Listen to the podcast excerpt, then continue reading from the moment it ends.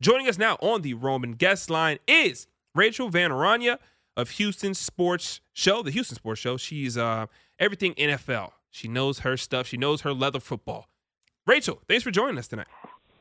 Hey guys, thanks for having me. I always love being on your show, and thanks for the kind words. Uh, I appreciate you saying that I that I know football so well. You Some do. probably disagree with you, but Oh you no. know, I'll take it. You know, uh, there's a name for the people that disagree with you. Uh, they're called idiots. They are called okay, idiots. Because Rachel, you know your stuff, and because you know your stuff, I'm going to ask about your Texans because that's your neck of the woods, or uh, maybe not a lot of woods in Texas. I think that's just a saying. That's just, just- kind of kind of like the deer in headlights saying. It's just Yeah, a saying. Just a saying. Well, well, what I'm saying is, I kind of want to take the Texans to cover nine against the New England Patriots. I know it's a it's a weird thing to say, but the Texans haven't been as much of a trash team as many expected them to be, seeing as though they were the uh, team favored to lose all the games this year on their schedule, and they have been pretty competitive in most of their games, except for last week against the Buffalo Bills. What's your take on them this week?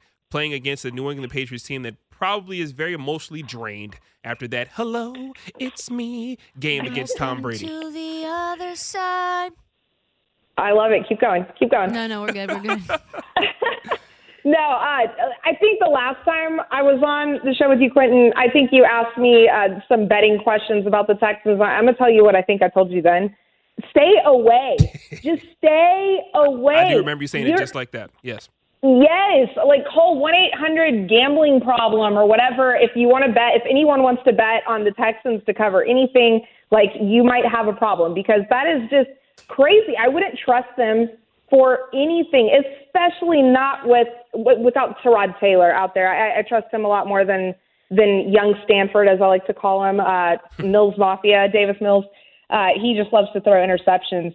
But no, I wouldn't say. And, and then and then Anthony Miller's gone. Like, no, don't touch this team Don't touch or the team. anything. Did you watch him play last week? Yeah, yeah, I did, and it kind of looked like how they they uh We how expected they them to uh, look. they expected them to look, but it looked like my Washington football team getting beat up by Buffalo. It was the same same thing, same thing.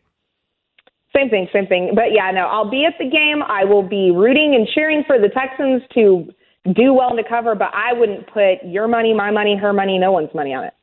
Rachel, can you give us the latest on the Deshaun Watson saga? I feel like we, she's our like Deshaun Watson Is there- correspondent. like we only ask her about Deshaun Is Watson. there she's, she's any to be tired chance he plays a game this year in the NFL, in your opinion?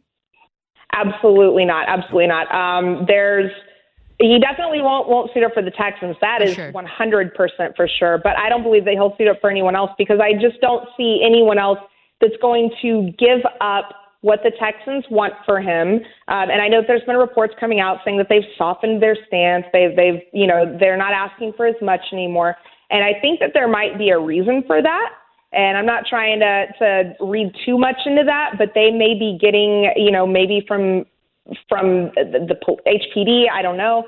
Maybe something has come to them or, or come been been you know enlightened to them that would make them do that. But with that being said, um, you know he's still got the no trade clause. So even if somebody does give up an arm and a leg for him, he still has to okay that he goes there. And it's just a lot. There, there's uh, people that are paid much more than me that understand law much better than me, and there's talks that this this may not be wrapped up until next February or March.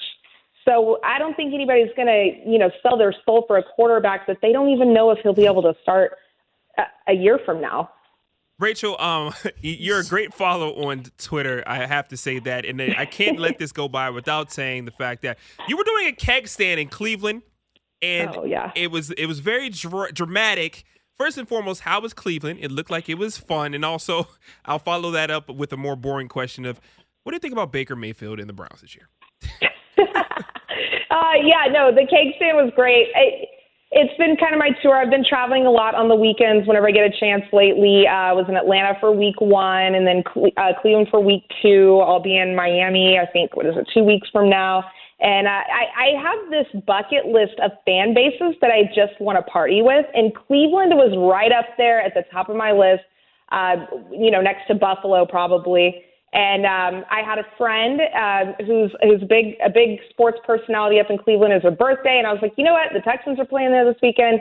Let me come to Cleveland and party with you guys. So my number one goal was to tailgate, and so I went to I think they call it the Muncie lot there. I, I could be wrong. Cleveland, don't kill me for that.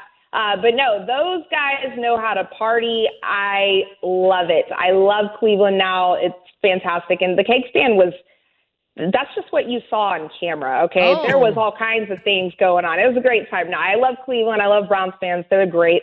With that being said, uh, Baker Mayfield, man, it's like every every year, you know. I mean, no, I can't think of anybody who's more set up for success, Yeah. Facts. possibly, than Baker Mayfield. And for you know the the defensive woes and the gaps in the defense, things of that nature. Obviously, that's not his fault. But man, when you have Hunt and you have Chubb to just relieve defensive pressure off of you, I I don't understand how you don't just ball out. I don't understand how that team doesn't ball out. And we all know Baker's talented and he has those those glimpses and those flashes of greatness and and he can make a play for you, don't get me wrong. But man, there's some times where I'm just left wanting so much more out of him and I'm still just I don't know what to think about him. What do you guys think? Well, uh, I think you you hit the nail on the head here. He has given getting all the opportunities to succeed, all the endorsements as well. And um, unfortunately, he's playing through a torn labrum, but he still looks pretty good. So hopefully, uh, for me, because I have a future in them to win over, I think ten and a I half told you games. and not he to take continues. that. Hey, hey, sometimes you have to trust the uh, skill positions, and I buy into the hype. Also, Rachel, I talked to Taylor Heinicke. He absolutely knows who Fleetwood Mac is. So that's just an update I wanted to give you. Um, Did you really ask him that? I did. He knows who Fleet Mac Fleet. Oh Mac wow, Yes, yes. that's fantastic! You saw my tweet. I, I did. posted a picture of I him did. in the Fleetwood Mac shirt. For those that don't know, and I, s- you know, I was like, "How old is he?" I don't, I don't even remember how old he was, but he's young. And I was like, "Over under? What are the odds that Heinicke actually knows the band that's on his shirt?" I can't believe you asked him that. That's awesome. I Well, try props to I try him, to man. follow up as, as well as possible. You're a friend of the show. I had to do you a Quentin solid. Mayo, the Fleetwood Mac Investigative insight. investigative insider. Yes. Rachel, what team? You talked about the Browns. You talked about the Texans. Obviously, the Browns and the Texans have both been disappointments. But in terms of teams that have surprised you in a good way, who surprised you the most this NFL season?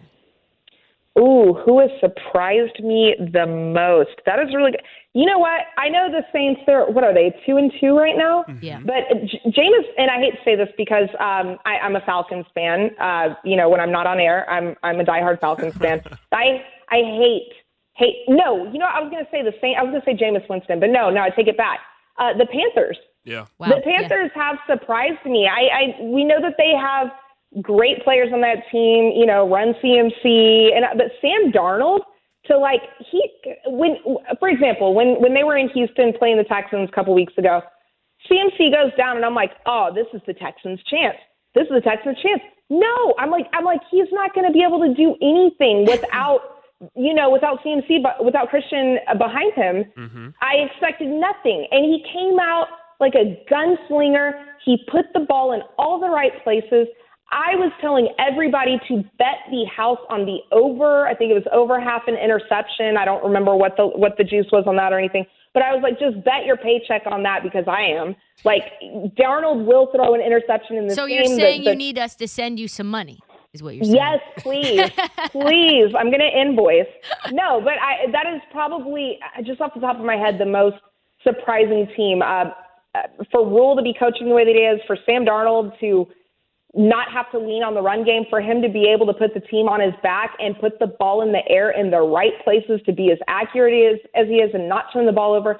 I am completely stunned by that. So cheers to them, even though I hate them. I have a non football related question for you. Given the fact that you hung out in Buffalo and did some partying, hung out in Cleveland and did some partying, what's your top three favorite party spots in the United States? They don't have to be football cities, but they could be. Okay. Um, I'll tell you, Atlanta is a great party spot, but it's not a football city. Yeah. they love their their football, they love their soccer team, but uh, they do not care about the Falcons for sure. Other than that, man, Austin is a great, great party city. Austin, Texas. I don't know if y'all ever been there or not. Love it. South Yeah, by Southwest. yeah, it's it's it's great there. It's fantastic. Uh, Jacksonville is What? underrated. Yeah, yeah. I've never heard Jacksonville. that. Yeah, check. So if you ever get a chance, one of the greatest football games to go to is Georgia versus Florida. They Yep. call it the, Yep. the world's largest cocktail party. Makes and so that's what I experienced there. And maybe it was just because it was that weekend. I don't know, but that's a fantastic place to go. Must Love be it. what or, or why uh, what the draw is for Urban Meyer, huh? Boom. I love it. It was a setup. love it. It was right there. Literally, you gave it right to me. Thank you so much for joining us. We've got to run. We'll have you on again soon. Uh, I need more party cities and I need more bets. Absolutely.